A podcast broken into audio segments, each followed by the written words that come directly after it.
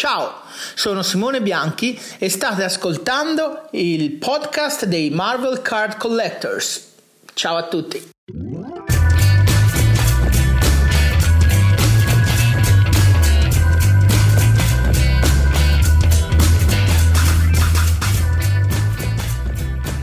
Hello, everybody. My name is Ian Taylor, and welcome to the Marvel Card Collectors podcast, brought to you by the Marvel Cards Fan Collective. Please don't pull that face at me, sir. An awesome community of card collectors and creators. Everyone, no one's picking on me. He's trying to make No, me I'm fluff not. up the open. Anyway, I will carry on. You can find our two groups on Facebook, details of which are at the end of this podcast. So come check us out, just like our guest did. With me is my co pilot in all things Marvel cards. I told him we were interviewing the president, and he looked at me weirdly. It's Norrin Radd. Hello. Yeah, I had Hey. prepared a very different thing to say to the to the to, but uh, we Let's met not- someone not- so much not better. Yeah, Why did I say that? Who said that? Ian. Yeah, let's no, this that's that's that's that's as political as we're getting, because otherwise Ooh. it gets messy up in here. Um, good, good afternoon, good morning, good evening, everybody. Good morning, good evening, good night.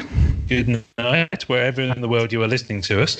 Um, maybe you're in Italy, like uh, Simone Bianchi, who Simone- introduced this episode, who needs no introduction, quite frankly. The man himself, the the man himself.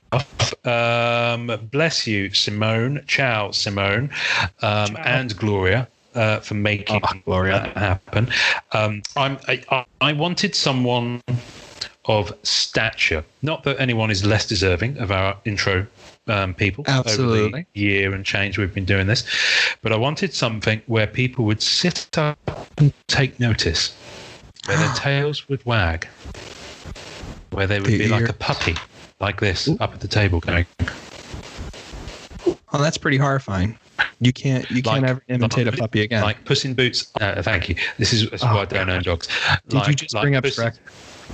Yeah, like Puss in Boots' eyes in Shrek 2 when he goes like this. You're visualizing it now, aren't you? Yeah. I, you're actually doing a very good impression, and you're, yeah, that's what I mean. I'm, I'm more cats than I am dogs, but I want our listeners to be in that mode when uh, when they hear who who we're talking to today, because we're actually recording this part of the episode after we've finished talking to our guest. hence the giddiness. Hence the giddiness. Um, so we've um, in this episode, uh, ladies and germs, and you'll know this because it's in the episode title.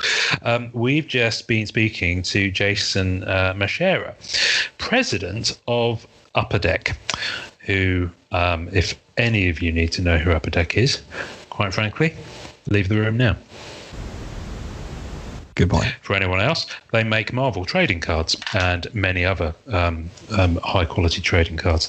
Um, and Jason was very kind to um, spare some time in his diary. He actually gave us double the amount of time we had allotted with him. And so, So- nice, by the way. Yeah. Uh, Lovely. thank you. Thank you. Uh, Jason was too. Um, but no. nice.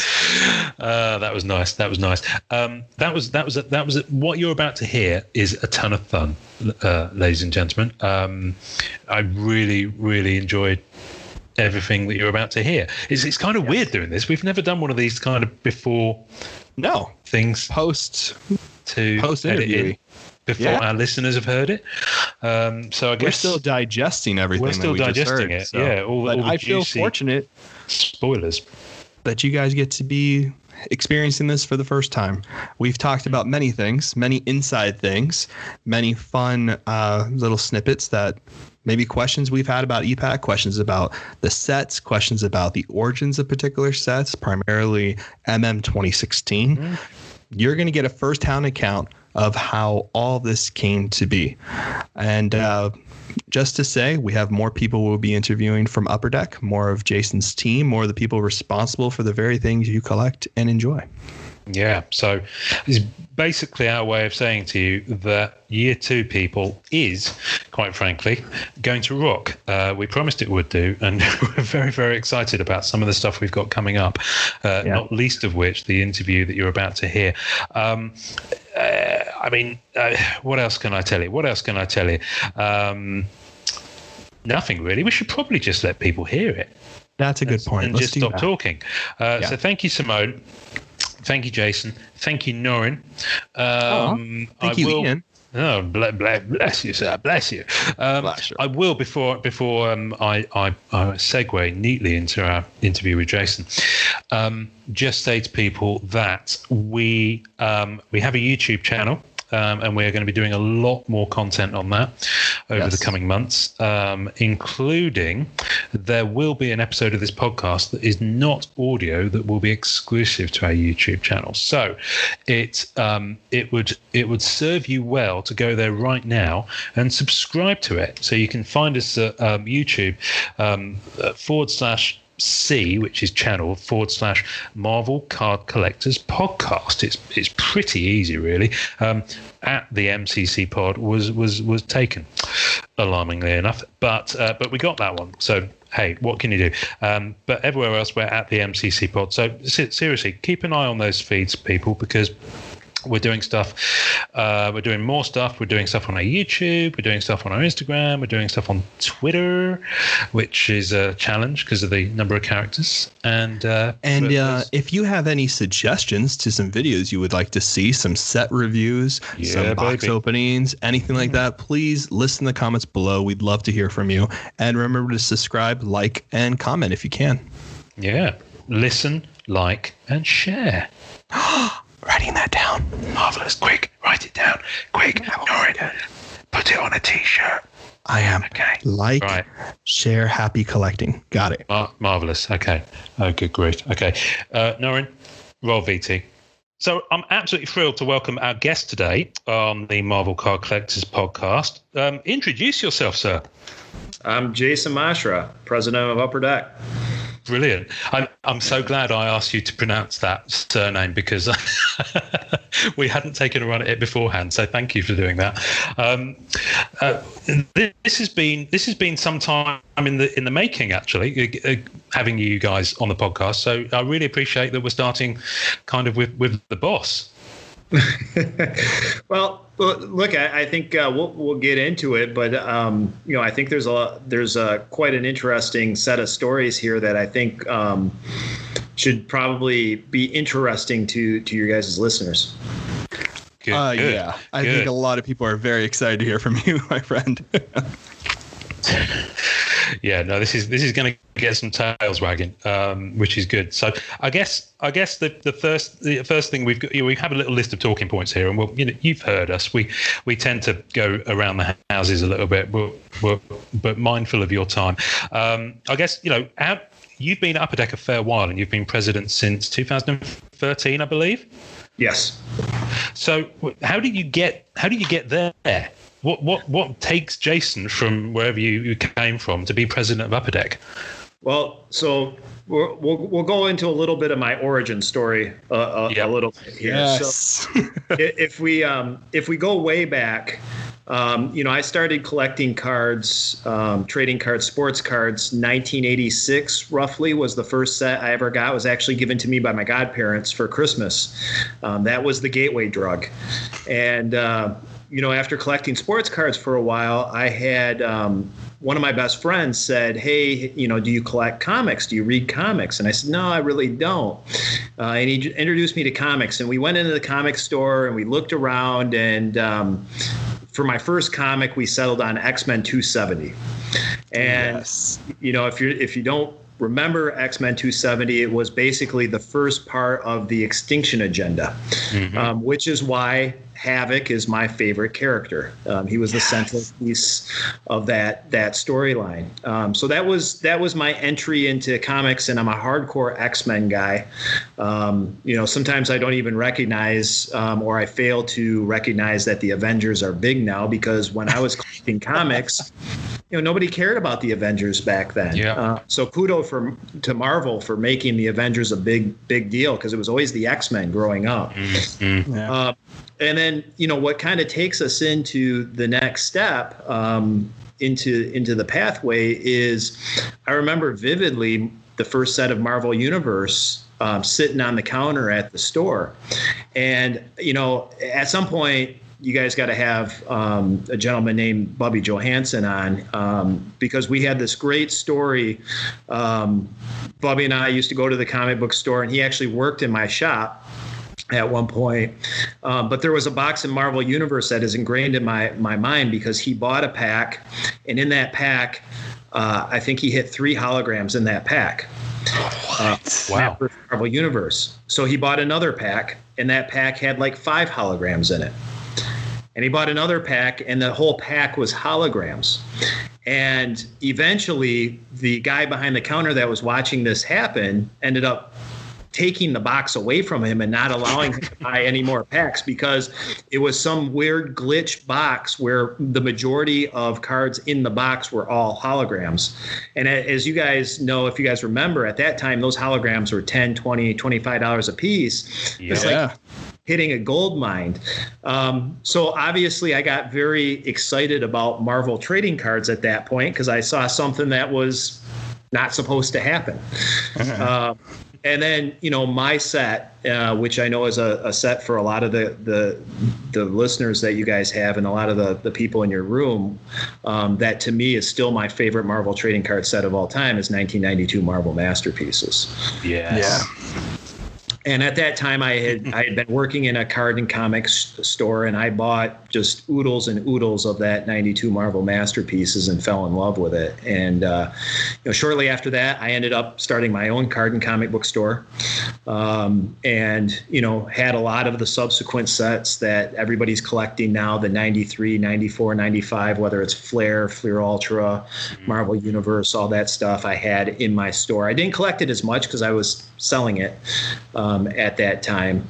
Um, and you know, from there, I shut down the shop. I continued to collect. I continued to to to sell cards, and you know, I'll skip a lot of the boring stuff in between. But in 2006, I came to Upper Deck, and I never imagined working for a trading card manufacturer. Never crossed my mind.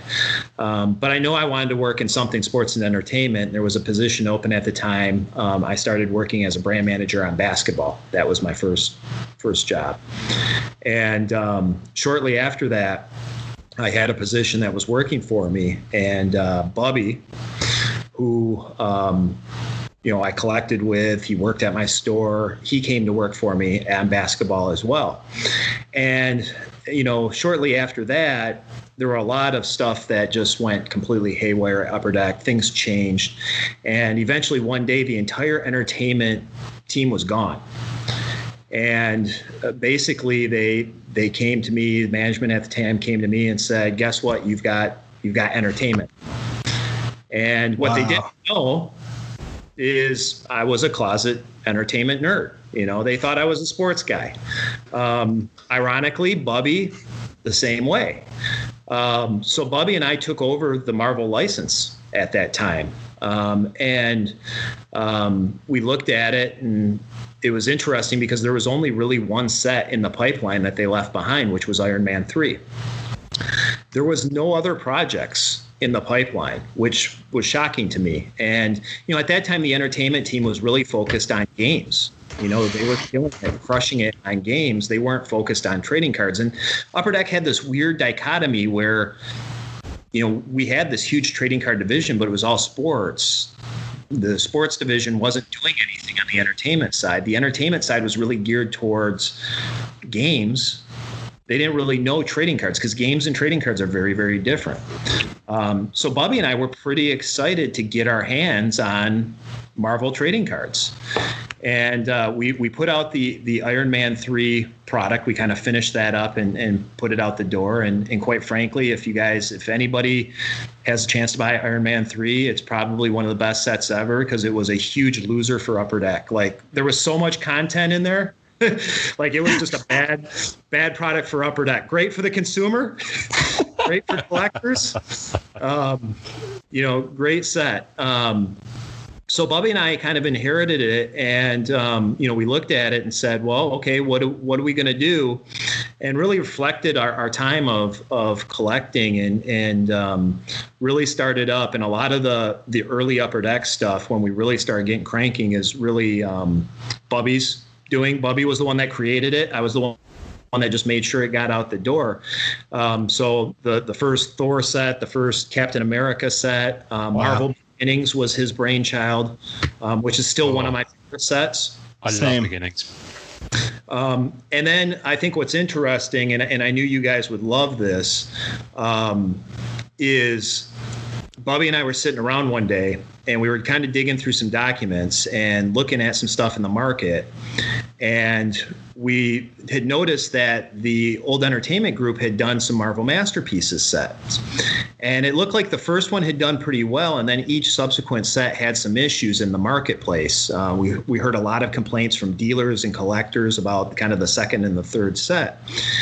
And Bubby and I sat around and said, you know, I told him, I said, I said, you know, 1992 Masterpiece is my favorite set of all time, right? And he said, yeah. Um, so my dirty little secret is I love 92. I was okay with, you know, kind of the next one, 93, and then I completely abandoned masterpieces after that. I actually, I'm one of the few, and I know your collectors love them. after 92, like I, I it just jumped the shark to me. Um, and, and I'll explain why in, in, in, a minute. So I looked at what the team did in, in um, think it was 2006, 2007, 2008, somewhere in there. And yeah. I told Bobby, I said, I want to bring this brand back, and there's only one way to do it. There's only one way that we bring this thing back and we revive it, and that's with Joe Jusko. Yeah. Um, and Bobby said, absolutely 100%. Like, I'm on board. Um, he said, I think I know how to structure the set. Um, so, so, we called we called Joe, um, had a great call with Joe, um, and you know I said, look, you know that set to me is is the best best set of all time. I would love the opportunity to work with you here. Um, love for you to do a set. We would like you to do the the whole set. And and you know Joe candidly said that's a lot of work. like if you want me to do the whole set, that's a that's a lot of work. And I said, look, you know, it's the only way I think to do this set is to do it. Um, and one of the things he expressed to me, um, which a lot of us didn't know, was um, that original set.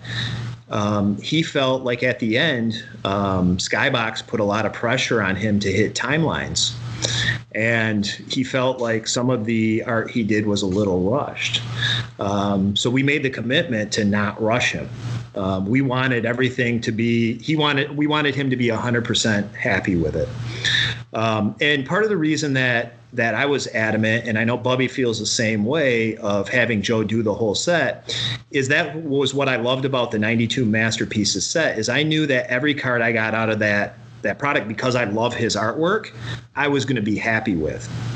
When when masterpieces started using multiple artists, the experience to me was never the same. I felt like you know, uh, art is in the eye of the beholder, right? Um, and not every artist I'm not a fan of all the same, all the different types of art. So if I'm really into a set, I want to I want ideally as a consumer, I want it to be all from that same artist because I know what I'm getting out of the set. Whether I like the character or not, I know I like the art. Um, so that was what we talked about was I wanted everything to go back to that 92 model where it was all one artist. And and the trouble with that is it is a lot of work for one person. Mm-hmm. Um, but that was the way I felt that it needed to go back. If you look at the core identity of that brand, that 92 set is so iconic. I wanted it to go back to that that thing and, and having Joe, you know, kick it back off with that I, guess brand tenant to me was the only way to do it. And, and we were blessed um, to work with Joe. Um, Joe was was an absolute steward of the brand coming back, um, and you know there were things that happened here at Upper Deck, and there were things that happened in Joe's life that that thing took a long, long time, as you guys know and you guys talk about. I think it, it from from beginning to end, from the first conversation that we had with Joe, it was five or six years. Wow. That's amazing. Yeah, because we always notice the different dates on the cards, and we always talk about, you know, what must have been the first couple of characters, the second wave, the third wave, and so forth. But I mean, you look at that set, and it's like it's worth the time. And you know, yeah. Well, and it, you know, it's hard when you when you run a business, and and this is what's always tough. I think um, being an artist, right? Because artists are uh, in, in naturally uh, perfectionists. You know, we're trying to run a business. We're trying to hit deadlines. We're trying to hit projections.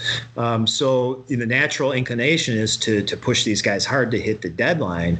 Yeah. And in this case, in particular, we had committed to Joe that we wouldn't push him. Um, we wanted him to be happy with it. Um, you know, it, because it you know with a lot of artists, it's not about the money. It's about the work that they're creating. Um, so we waited, and honestly, we got a lot of pressure even from Marvel because they kept saying, "You keep talking about this set. Does this set even exist? Is it coming out?" Um, and we told them like when it comes out, it will be amazing. Um, you just have to to wait for it. So it was a long wait, um, but I think it was it was worth it. And uh, you know, I, I can't uh, I can't say good enough uh, things about Joe. Um, fantastic partner. Um, we continue to work with him on, on different stuff. Um, I think the the only difference was educating Joe um, on the difference between the card market from 1992 and the card market now, um, because obviously you know we didn't make a lot of 2016. You know, it's a very limited print run. Back in 90, 92, I mean, somebody somewhere still might be printing that thing. Right? well, well, we well, did. We funny. did actually get the we, we, we got the number on today's episode, which you may not have heard yet. We spoke to um, uh, Ken Barrow from Skybox, and he told us how many they made. So, and it's a crazy astronomical number. So, yeah. compare that to how much of 2016 there's out there. It's like, yeah, it's not David and Goliath think, in terms of the set size. I think 2016, though, especially what your team and you created and Joe created, is you started a new type of Marvel card. Right. The limited number, the inserts, the way you went up, the approach you had at it, that's mm-hmm. starting a whole new wave of collecting. A whole new type of collector is Marvel 16 and Marvel 18. And, you know, for the future of Marvel, whatever comes next, that you've started a brand new way of Marvel trading cards, which I'm that's what I'm just so in awe of, other than the art and all these amazing things that you've done. That's really started something new. Yeah, and I think your expectations, um, and I know you guys have a have a masterpiece room. You know, the expectations for everybody should be that the that the the the brand now is is one artist focused, and you know sometimes they get delayed, sometimes it takes a little longer. Um, you know, when you have one artist, there are things that happen in people's personal lives. Pandemics hit. Um, yeah, so crazy things happen um, yeah. that don't allow you to release it um, or even announce a release date when you you would like to, but the end result is clearly worth it. I mean, I think Simone carried the torch very well. Um, I think he did a fantastic job uh, um, on the on the last masterpieces, and and you know, the, the, new one will be incredible as well. But it, it is it is so much work for these guys to crank out yeah. you know, a whole set's worth of artwork by themselves. I mean, honestly, too. The, you know, speaking for Ian and I, the podcast kind of came up because of these breaks, you know, because we do have to wait, but we are all excited. What a better way than to kind of like check in and have a and, you know have a weekly show because that way we can always kind of be up to date, have fun speculating and all these really great things. Because at the end of the day, we all know it's going to be worth it to see to see this set finally visualized. Yeah. Yeah, and I, you know, I, I think um, the other turn, and again, you can you can talk to Bobby and, and our new uh, uh, head of uh, trading cards, uh, Grant Sandground. Um, you know, the the other difference that you guys know that masterpieces is completely different is is we really wanted every piece of the artist uh, artwork to be collectible, which is why everything's numbered for the yeah. most part. Um, yeah, smart. It's really it's really focused on the base set, where so many cards, whether it's sports or entertainment, the base sets are throwaways. And we thought with masterpieces in particular that that approach would do a disservice to how beautiful the art is. You know, we wanted to make every single card collectible. Yeah. And we hear from collectors all the time about, you know, I wish I could buy a box and make a full set. And, you know, but once they get over that hump, at least for me, I'm not speaking for everyone. For me, what happened was I got over that hump and all of a sudden I'm like, yeah, but they're numbered. From a collector standpoint, that places the value on the hunt. And then, you know, of course the hunt is the is the fun cheek, you know, the fun kind of thrilling part about it. That, so Oh, go on. Amazing. Really cool. well, no, I, I, just I knew you guys would be pretty excited about the um, kind of the origin of of you know that re that re uh, inventing of, of masterpieces. And yes. that that came in in in a in a quiet meeting um, in our old building between Bubby and I of wanting to kind of bring that thing back and, and doing it right. And and and thank God for for for Joe to want to be able to do it because he could have easily said you know what? That was in the past I did I did my masterpieces set. Um, you know, I've kind of moved past it, and uh, he wanted to do it too. Like every everybody wanted that that kind of um, rebirth of what Marvel Masterpieces was, and and to me, it had to have been Joe Jusko. There there was no other choice. No. Yeah. I mean, and absolutely. I mean, it knocked it out of the park. I mean, when you saw, because obviously with the lead time of these sets, you've got 2016 as it became. You know, could have been 2014, could have been 2015, 2016. When you're working on that and you kind of okay, you know that's coming out. You've obviously got other project projects in the pipeline. So at what point do you know that you're going to be doing a 2018? Or what became 2018? I mean, what you know, we we we I find it interesting the crossover and how long you, you must lead, especially on these big tentpole sets like the masterpieces, like the um, Fleer Ultra Spider Man, Fleer Ultra X Men. Those yeah. um, beautiful premium quality sets that, you work on. I mean, the, the, the lead time on those must surely be different to some of the the sets where the art isn't original, or the sets where it's uh, maybe MCU related. I mean, can you talk a little bit about how that, you know, now that you kicked the ball yeah. rolling, if you like, with 2016, you know, how do you then keep that standard? Well, and, and, look, this is the frustration that I think your your collectors um, have is being able to announce like a solid calendar, and the and the problem is, is that you have a couple of different layers. So, you know, um, the team made the decision for Ultra to do all original art, uh, and you know that causes now we do use multiple artists on that set, but you still have delays um, because you are waiting for art, and not not it's not always the artists that delay it. Um, sometimes it's actually approvals and getting approvals through either internal or Marvel. Um, so you have all these different layers, and it's hard to come out with a release date um, because there are these tw- um, twists and turns. And even if you get all your approvals and you get all of um, your art on time, then you have things like sketch cards. So you can have all the other stuff lined up, but you don't have enough sketch cards, um, or the sketch cards you got weren't approved, um, either internally or or by the licensor. So it, it it is very difficult to announce release dates. And then you take another layer of, you know, we take those cards, we send them to COMC to scan them. Mm-hmm. So there's additional time there. Sometimes it takes longer um, because, as you guys have seen, not all the scans are ideal, and sometimes we have to rescan things. And even when you rescan them, based on the technology of the card, it might not come out great, and you kind of have to live with it. Yeah. So, you know, there yeah. are so many different layers of um, things that have to come together. So, to get to, uh, to try to put some semblance of an answer together for you, it's it's typically anywhere between two and I would say five years on an individual set. Wow. Wow, that's amazing. Sounds like it sounds like herding cats. It, it, it, it really involved. is. And then, you know, you add the complication of MCU.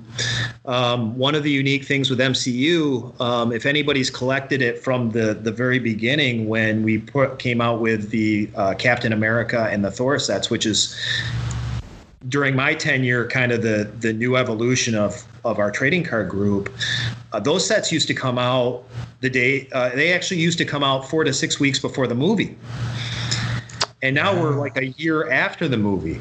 And I think the thing that would surprise everybody is the thing that causes that is all the CGI animation in the movies.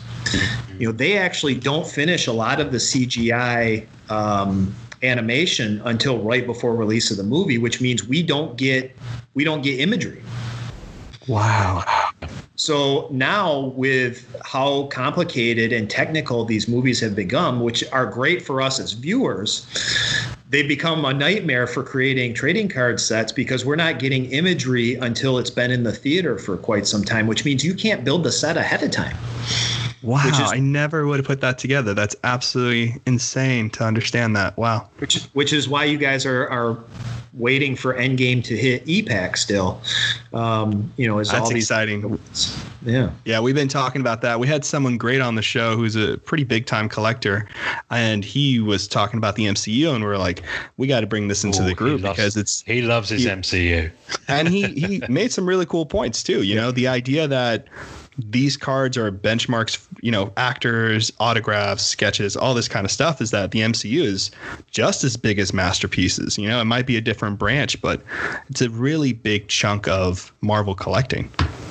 Well, and I, I think what, as a collector, I think what's interesting about MCU is that the movies are very character focused. So, you know, you do have you have two very distinct collector bases between MCU and um, the publishing artwork. But, you know, me as an X Men fan, if I was doing X Men sets, I would probably buy those because those are my characters. So, Yeah. where you see crossover is typically on if you care about the character more than you know I'm I'm either one or the other right like if it's if it's character I care about to me the the one exception I I would like to see for people is look growing up again I was hardcore X-Men X-Men was my thing um, I, I didn't understand people who read Daredevil um, I just I, I didn't get it um, but Guilty that Netflix series, Yeah, that amazing. Netflix series made me a Dare- Astonishing. Daredevil fan. Yeah. Uh, and if people haven't watched that Netflix series, I mean, the Daredevil, the three seasons of Daredevil, it, are absolutely incredible. Some of the best um, comic book content I've ever seen brought to life.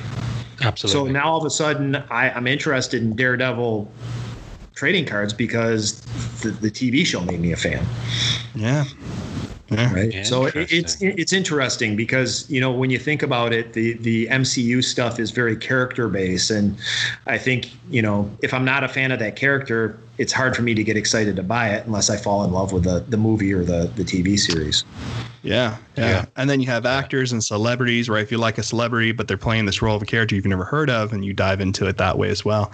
Yeah, fantastic. Right like we know if there's a black cat movie at some point we know somebody who's actually going to buy a lot of movie I don't want to meet that guy. That guy has to be scary. I don't Hey, know. listen, you, you've already had Silver Surfer in two movies. No, Okay. one, one listen, one, remember. Rise of the Surfer. Let's all calm down. Let's get our facts straight. Okay, let's not talk. but i'm not sure there was a card set for that was there i don't think there was No, there wasn't. The, you know, I think there was like an insert in Marvel Masterpieces 07 or 08 for like That a costume thing. for the first movie. Yeah, it was two. Yeah, yeah, and it's really pretty. It's yeah. really nice, really well I've laid out. But very nice. yeah, that's right. That's right. But yeah, no surfer. But No I'm just surfer. putting that No out there for you, Jason, just so you listen. I just, Yeah, I'm, I'm sure Jason's going to get right on that as soon as we're. I don't want to look desperate or anything, but I'm just so, so 2016 drops, and then around the time that 2016 came about, it was one of the first sets that came onto your e-Pack platform. So, can can you tell us a little bit about how e-Pack fits in with the the, the journey that you've come on so far, and then 2016, and then and then where that's taken you now? I guess. So so e-Pack has a has its own origin story. So uh, I I originally drew up the schematics for e-Pack back in 2007.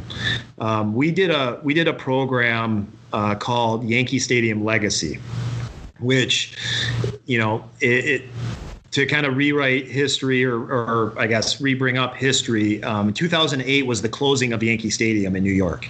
And we came up with a program, um, an insane program to make a card from every game ever played at Yankee Stadium, um, which was well over 6,000 cards. And we created a collection program for that, where if you collected all, it's like 6,661 cards, you would actually be the first five collectors could have a dream day at Yankee Stadium, including um, going on the field and meeting Derek Jeter.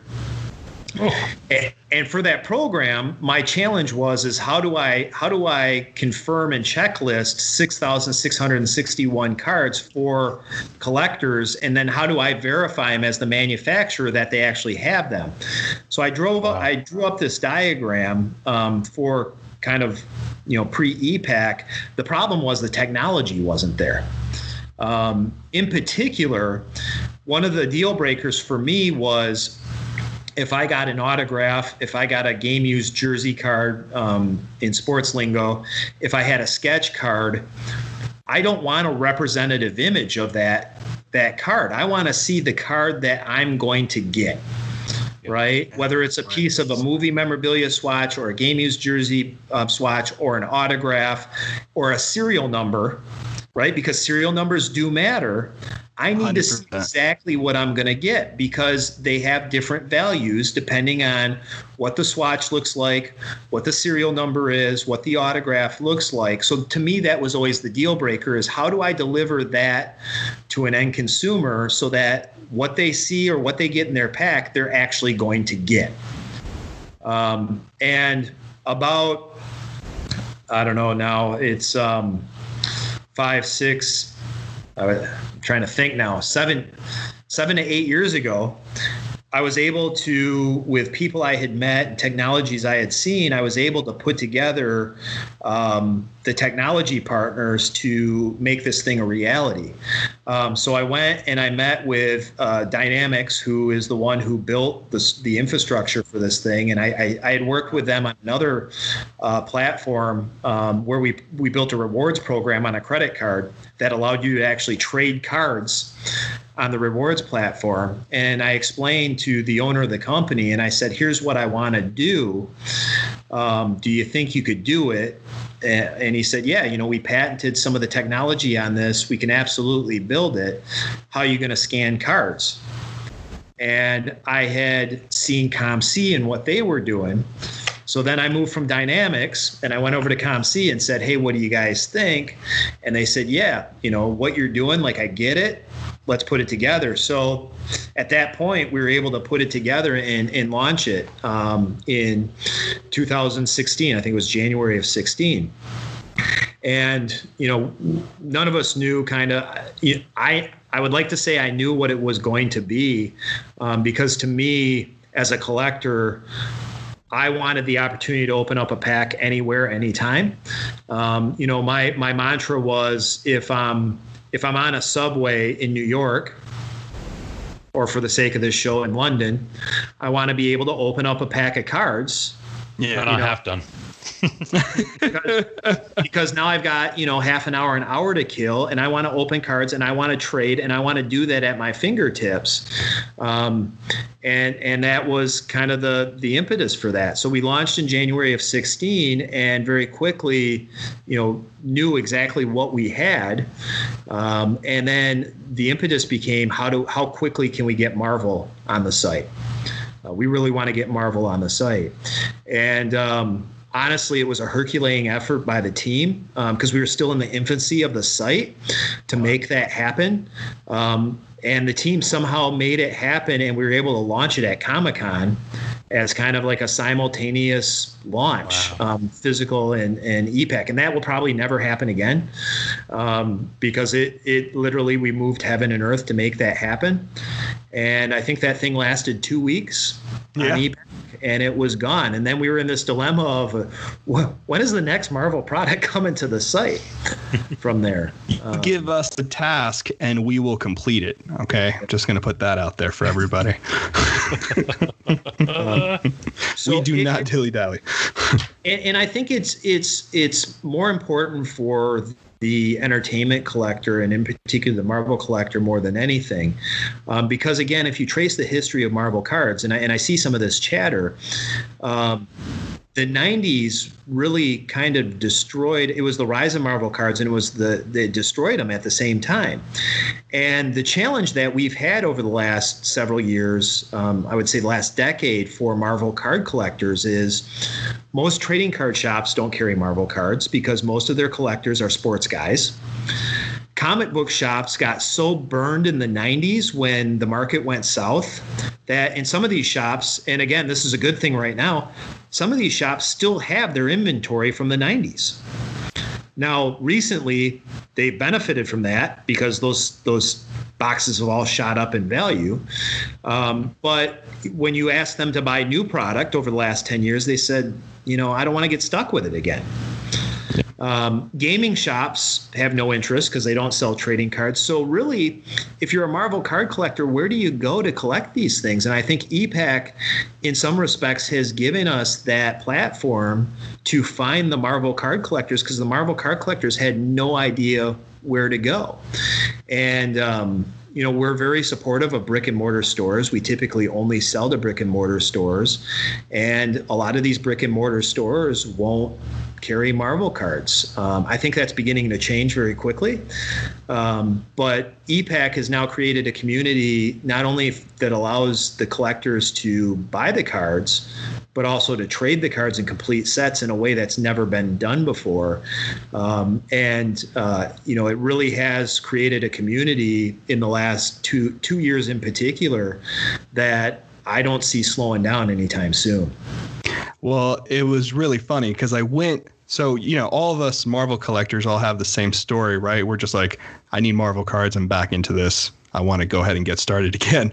And you, I, all of us have gone on the same journey. Comic book store, we don't do it.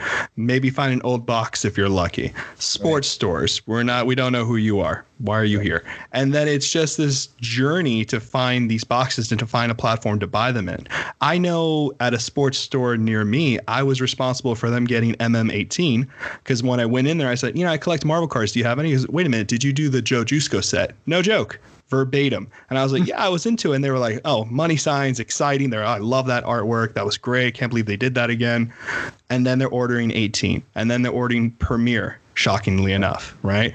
And it's it's definitely starting to go, but I think a job that Ian and I do quite a lot and we never get tired of because we want people to kind of start getting into it.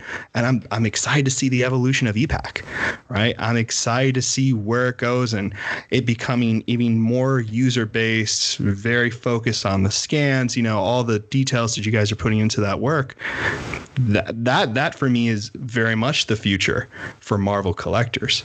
I mean, because you're right, it's not unfortunately, it's very hard to get this product physically at least in and a store and have that communication. And one of the things that, that you'll know from listening to the show is we get an awful lot of people coming into our groups on Facebook who are coming back to it and have no idea how collecting works now in the yeah.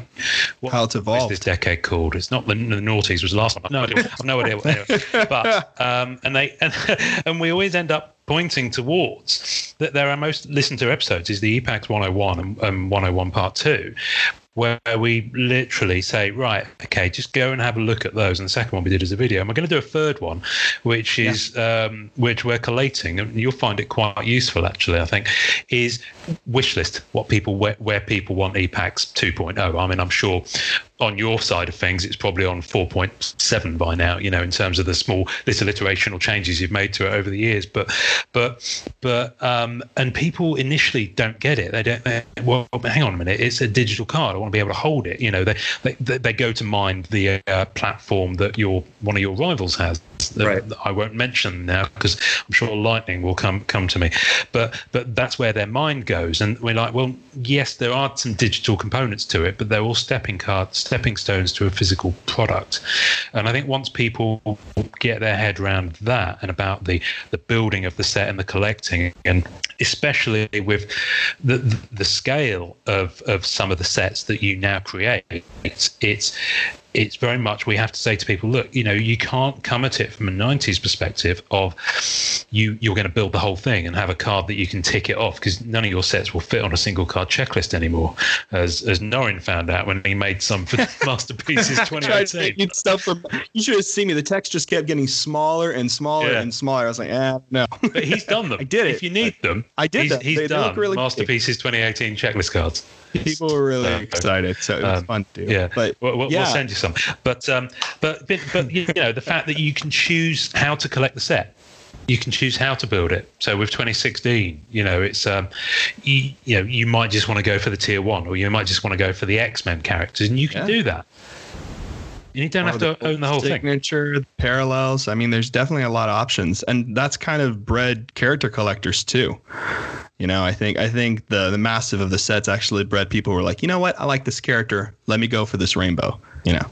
Well, and I think what's important with e-Pack, one of the core tenets, again, if you go back to the creation, was I I'm big on the physical asset here, and, and I'll tell you I'll tell you why. Um, look, I'm I'm old school. I like to hold stuff. I like tactile stuff.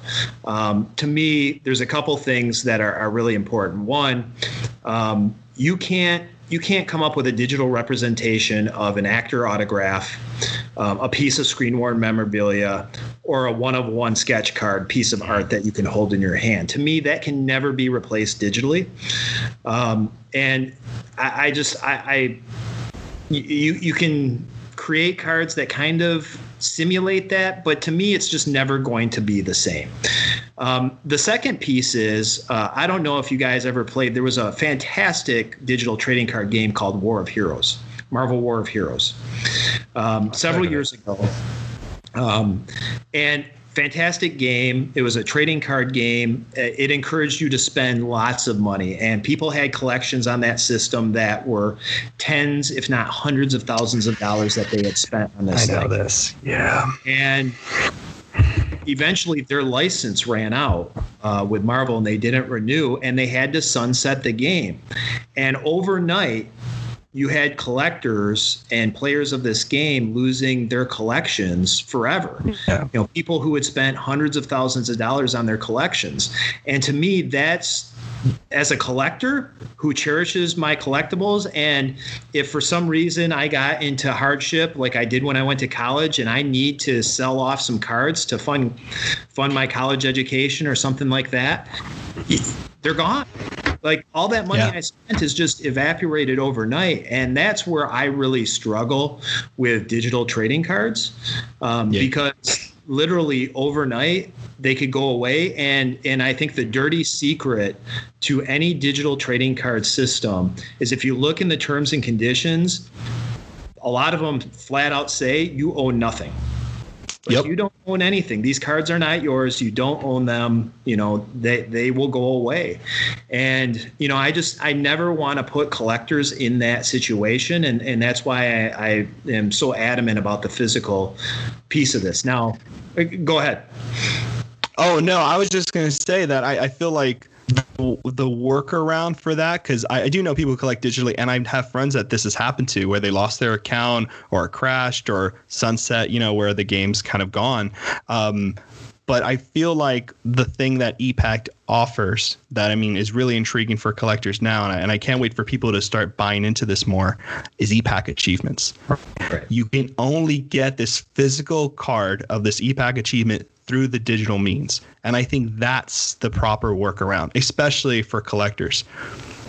Right. I mean, it's that bonus, right? Like one of the Yeah. things that we really want to focus on and reward is people who collect sets, or in some cases they collect certain characters, right? Because you can you can you can do achievements different ways. You can be rewarded for collecting sets. You can you know foil things up. You can do your web foils um, and create parallels and, and rainbows of your of your favorite characters. So there's different ways to collect.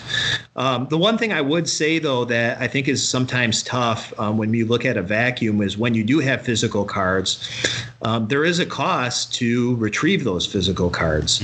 And you know, I think it's the most common complaint we hear is is you know shipping the cards. And and Yeah. you know, for us, we don't we don't mark up what it costs COMC to to collect those cards. If you look at the cost on COMC, it's the exact same on e-Pack, so we're not making any money. It's a pass through. Um, but what what what I think would intrigue you guys and, and, and your listeners is if you think about having to pick the orders for this, I think the first place to start visually is think about the warehouse in Indiana Jones. Yes. Um, there is this We- massive warehouse, and literally you have people. You know, we're not at the point of you know robots yet. You know, we haven't entered the ma- Matrix or Skynet, right? So there are literally people walking through aisles picking individual orders, and you know that that costs money. You have to pay those employees to go pick those orders and assemble those orders and ship them. And when you ship them, on top of that, and again, this is the stuff that nobody thinks about. Cards are heavy and they create big boxes. And the cost of postage has skyrocketed over the last five years. Um, so if you if you think about the cost of somebody having to go pick those cards out of the warehouse and you think about what the legitimate cost i think people would be shocked if they go okay i just got this 30 pound package of cards. If I was to turn around and ship it back, how much that would cost, I think people would be shocked at how much the just the pure shipping cost costs these days. Um, so really, when you look at it, like it's very reasonable. Uh, I actually think COMC does a pretty good job of keeping the price down. Um, but then the thing that nobody considers, um, except for really educated collectors, is if you had to do individual shipments off of eBay for all these individual cards, the cost would be probably 10x what it cost COMC to send that stuff out. And that's the way a lot of us collected before e-Pack.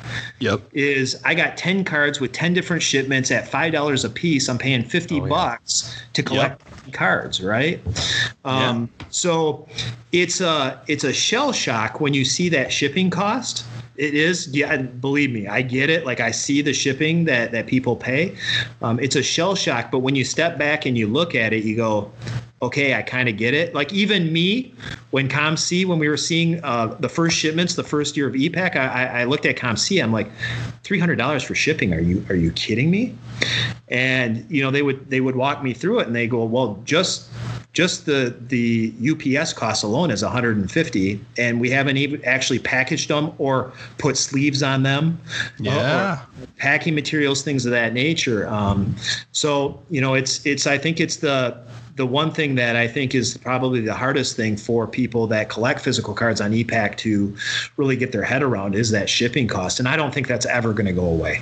I think um, I think people are always going to struggle with that cost.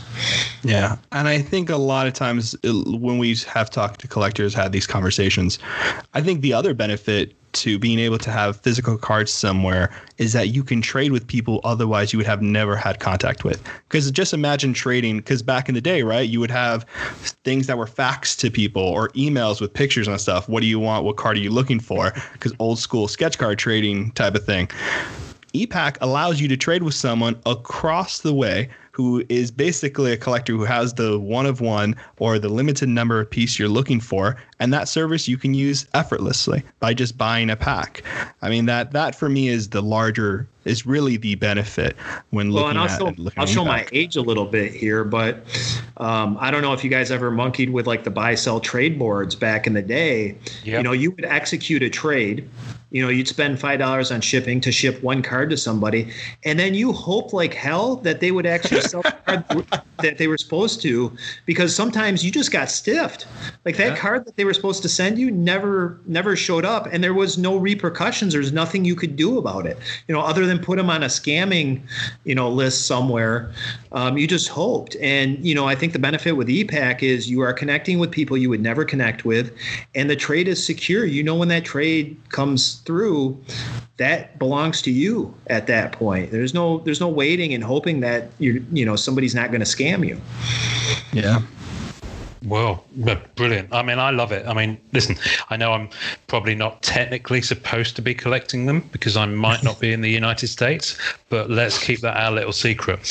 But um, but um, but it enables, you know, you think about that that 10x cost of shipping them all individually. Imagine what that's like uh, overseas. Oh yeah. You know, um, you know, I'm my first transaction on eBay back in, oh, I'm going back 20 years now. Um, I bought something from the US and they they they um, they stiffed me. They could see I was a new user, right? And never arrived, and it was right. wasn't cheap either. So so yeah, that security is, is something that I get as well because um, I um, my background is is live entertainment ticketing, and people always complain about booking fees, but what they don't appreciate is the fact that the the technology that enables you to be able to go online and, and browse for a ticket, look at a seating plan, and have that taken securely, and have your data treated securely, and to give you that that convenience, yeah, is, that's got to be paid for somehow. So it's kind of it's you know it's for me I understand that very much because it's on that same spectrum. You know, you're not paying for, you know, you're not just being fleeced. You're paying for a convenience. if you like, because there's all you know. There's also the storage of the cards. Some Right. people, you know, leave them there because you know they might be in the forces, or they might be in an area that's that's subject to weather conditions and you know extreme events. You know, as um, a lot of the US or is. some So- people just don't pick up their collections. I can imagine there's cards sitting in collections by users who haven't logged on in a year or so. Well, and I think that was one of the benefits that we identified very quickly because, um, you know, look, we've got significant others who don't want a closet full of stuff or a garage full of stuff, right? we we've got we've got people who live in small apartments, you know, in big cities like you know Tokyo or New York or London, where they just don't have room for this stuff. And again, we don't charge for storage like that's baked in. And and again people don't think about that. Like that costs money to keep that stuff in COMC's warehouse. Um, that stuff is all kind of covered um, already. And and you know the stuff is insured as well right? So you know it, it's it's covered all the way around. Uh, again an intrinsic benefit for for people um, whether it's just cleaning up your house or look the reality is you guys talk about it in trading. The reality is, if I open up a box or a pack, the reality is most of those cards I either don't want or I don't need. So why would I bring them home and want them in my house? I might as well leave them in my account where I can at least have them there um, in the marketplace and trade them for stuff that I do want. Right. Yes. So there's a huge advantage there as well. And uh, look, you guys are going to be excited. There's a there's a lot of exciting stuff coming to e-Pack soon. Yay! That's going to be my next question. What's next? I, I, you can look, talk I'm not, about. I'm not. I'm not going to. Uh, I'm not going to give you guys any um, exclusives on MM20 Oh. or e-Pack. Uh, I'll leave that for, for, for other people. Um, but uh, there is a, a massive um, project that we've been working on for e-Pack for for two years now. Um, That we'll be launching this year for sure. Um, and then, you know, I think the hardest part is always prioritizing either new features or um, making things a little bit easier. You know, we always talk about less clicks, trying to get to things without having Yeah. to navigate a whole bunch of stuff. Um, but quite frankly, we have in our platform, it's so different than everything else. Everything that we're doing, we're doing for the first time Um, because nobody else has a has a platform in the world where you can trade physical items in milliseconds, right? Yeah. Yeah. So it- it's always a delicate dance of you know making sure when we do a new feature that a it works and b it doesn't screw up something else. Um, because the, the the the background of this thing has gotten very complicated very quickly. Um, it's an intense system. Um, you know if you just look if you want to if you want a couple good sound bites there are more unique items on e-Pack than there are on amazon and ebay think about Doesn't that surprise me. That doesn't surprise me. Wow. Doesn't surprise me at all. because every card is individual every scan is individual Yeah. you know if you go in and you buy a vacuum cleaner on amazon they have a representative image right Yeah. Stock photo. Yeah. everything is individual on e-Pack and it's crazy to think about but that the system is really intense It is. And is it, is it, sorry, I don't want to go too much into the technical side of it, but is it kind of a blockchain kind of thing where you can kind of track the audit of a card and the, the, the journey it's been through? Or I'm just So- curious. so um, you know we don't talk about it a lot but No, theoretically the the technology is built on a blockchain type of technology um, we just don't publish the stuff outwardly that Of course. makes it blockchain per se yeah. um, yeah i mean we can we can track a card back to you know the origin of it Wow. I would that's see again that's a beautiful idea for you know I'm just my, my mind goes pinging to wonderful because I work in marketing so you know and I know that's your background as well from where, where you came up you know I start thinking about you know ideas for content you know the journey and the life of a card you know you've still got a card sat in there from 2016 Marvel Masterpieces that might have been through 20 30 40 collectors hands yeah. Wow. it's Right. just the touch points and it's Yeah, I just mean- still sat in a box there's a lot of things. There are so. I mean, the the the the hard part that the e-Pack team has is that there are so many cool things to do, mm-hmm. and so little time to execute all the programming to implement. Um, yeah. So you know, we try. Our our focus generally on the e-Pack side is to try to make the user experience as pleasant as possible, because um, there's a lot of cool features we could add, but in some cases it makes things more complicated and yeah. harder to navigate. So it is it, it is this constant battle that the e-Pack team is always working on as the the risk reward of of adding certain features because we want it to be easy. You know, we really want it to be easy and short. And sometimes there's not even a way to get there. You know, we, we add a feature and it's just there's no way to add it so it's easy for the end user, which is always difficult. Yeah. Yeah. yeah. Good. All right. Listen, Jason, I'm, I'm very aware of the fact that we've gone over the time that you very kindly allowed us to. So yeah. um, I'm going to kind of circle us very gently into land here. Um, can I just say, let's do this again if if if you've got time in your schedule. Let's do it again when you can. This was know, so much new fun. Stuff to talk about. You know, when you've got a new set thing coming out, this project they've been working on. You know, oh, your your money's good here. Please come back anytime. well, you know, we've already exhausted my first appearance and my origin story. So, you know, the most valuable the most valuable items are kind of out of the way. So you're probably better off with the rest of the team. Um, oh, you know, so frankly, look, I, I, I you know, I'm happy to share with you kind of my journey of Marvel cards and especially at Upper Deck um, because, you know, again, I hired in the sports side. I never thought I would get the the privilege to work on the yeah. Marvel side. Um, and, you know, I talk about it. There are very few people um, across the world that can do sports and entertainment and Marvel stuff. Um, I call them daywalkers. Um, luckily, I'm one of them. Um, but you know, I'm not the guy in the day to day. I'm not the guy that can give you all the cool information. Now, uh, I, I, can I can give you the background on some of this stuff, and, and, I'm happy to, and I was glad to be able to give that to you guys today. But there's a lot more and more you. interesting people uh, working here at Upper Deck that can give you more of the the stuff that you guys are interested in at this well, point. I, I we believe, are so excited to talk yeah. to each and every one of them. yeah, well, I, I, believe there is there is a there is a roadmap of talking to those people. Um, it's kind of one of those speed dating things. Now we're going to speed date around the upper deck team. So, um, Jason, thank you. Um, it's it's been an absolute so pleasure talking to you, and thank you for everything you've done for the hobby and for uh, for the Marvel collectors. And you know, I'm sure I, am really excited to see what you you guys have got next. Um, yeah, we've got um, there is a ton in the pipeline, and unfortunately, there's a lot of stuff that has been announced. There's a lot of stuff that hasn't been announced. Mm-hmm. I know it's frustrating that there's no release dates, and you guys get like these 48 hour notices. Um, the one tease I will give you is there are some sets that are in the pipeline for 2020 that are e-Pack exclusives. Um, so you know, be prepared because there's some stuff coming. So you guys will have plenty to talk about on your on your show. And we and we will do indeed. Well, um, with you with are pleasure. The content generator. Thank you so much, sir. so, so, Jason, all that all that remains now is for you to, um, if you would be so kind, is to, to to lead us out of this week's episode with our traditionally customary sign off that Norrin always gets wrong. What? Okay. Well, I'm going to adapt it a little bit. So I'm going to say everybody needs to go out and enjoy collecting Marvel trading cards. Thanks for listening to the Marvel Card Collectors Podcast. Visuals and tasting notes for each episode can be found on our Facebook page.